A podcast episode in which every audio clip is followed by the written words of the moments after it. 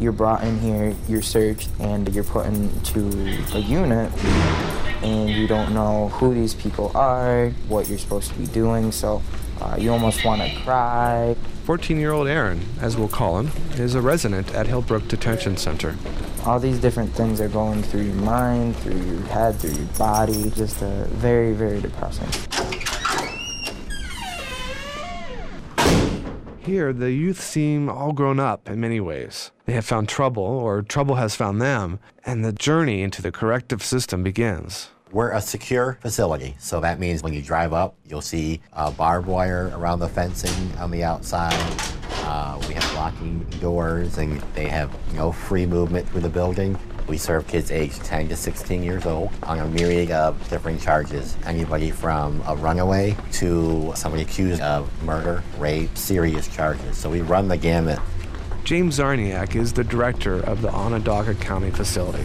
He doesn't want to see the center full because he says just idea of detention ultimately doesn't work. For the first time kid coming in, there is a lot of apprehension. Yet the unknown is really the fear. They're shackled in uh, handcuffs and, and, cuffs around their ankles. They walk into our facility where they get a full strip search. They're issued a uniform, and then they go into a unit for seven to ten days to learn the rules and assimilate to life in detention. Kids have fallen through the nets of service in the community and have wound up here. James says the median age is 14, and 90% of the residents are African American males. The staff of counselors are trying to connect with the kids, and this really seems like a crossroads for the youth. But how does change come about? The center is trying something different. This is what controls the turntables, what cuts out the sound.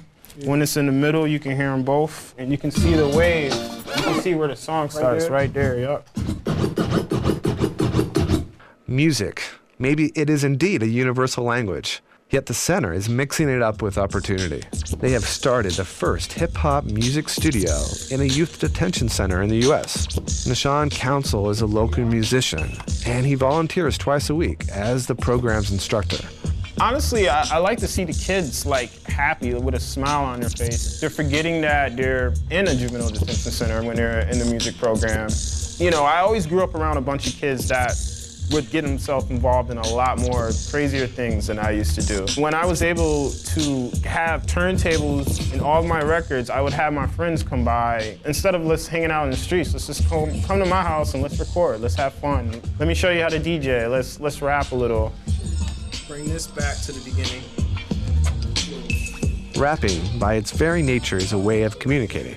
The center sees a possible way to break through and maybe spark change. After five months of detention, the program is helping Aaron find his way. You're here and you're away from your family. Um, you're away from friends, the people that you love.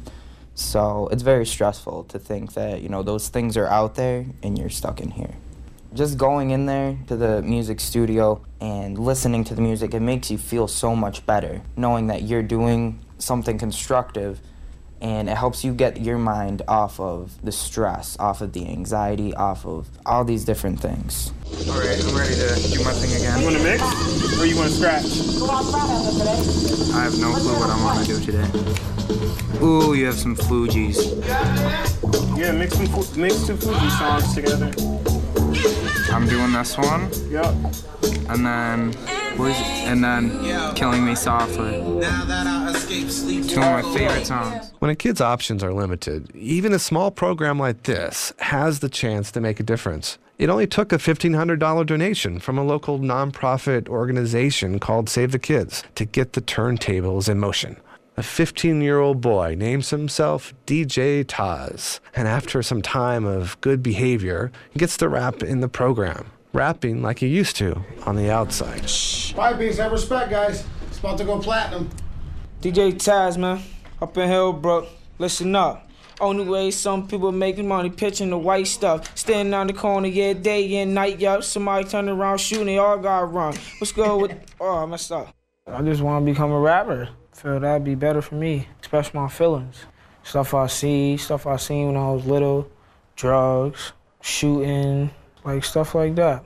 The program feels casual and free flowing. It is an evening break after six hours of classroom study. One counselor at the center is Chris Petrelli. The kids like to call him Mr. P. He leads the youth through their daily routines and maintains order in the evening DJ program. The biggest thing that I see, number one, and you know, they enjoy themselves. There's always smiles when they're doing it. Number two, being able to participate in something that for them is childlike. You know, a lot of these guys have been fast forwarded to behave certain ways because, you know, that's what their situation, their life situation, their living situation has forced them to be. Yo, my name is Mr. P. You know I'm kinda nifty. I'm six foot three and I'm pushing 250. When I rip on the mic, I'm always victorious. The record, I'm notorious. I think the hope is that they that they can transform things that they've experienced here, be it people, programs, or ideals, and work them to their advantage. Don't use all your time here for naught. I mean, don't just use it as a, a scary experience to be behind walls. There's not going to be a solving to this problem until you know to children in juvenile detention until we turn the page back and figure out what's getting them here. Infusing a sense of purpose and direction is the key to the program.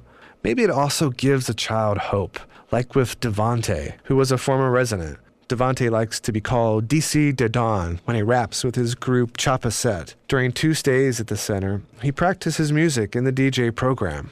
I let a lot of people down back at home.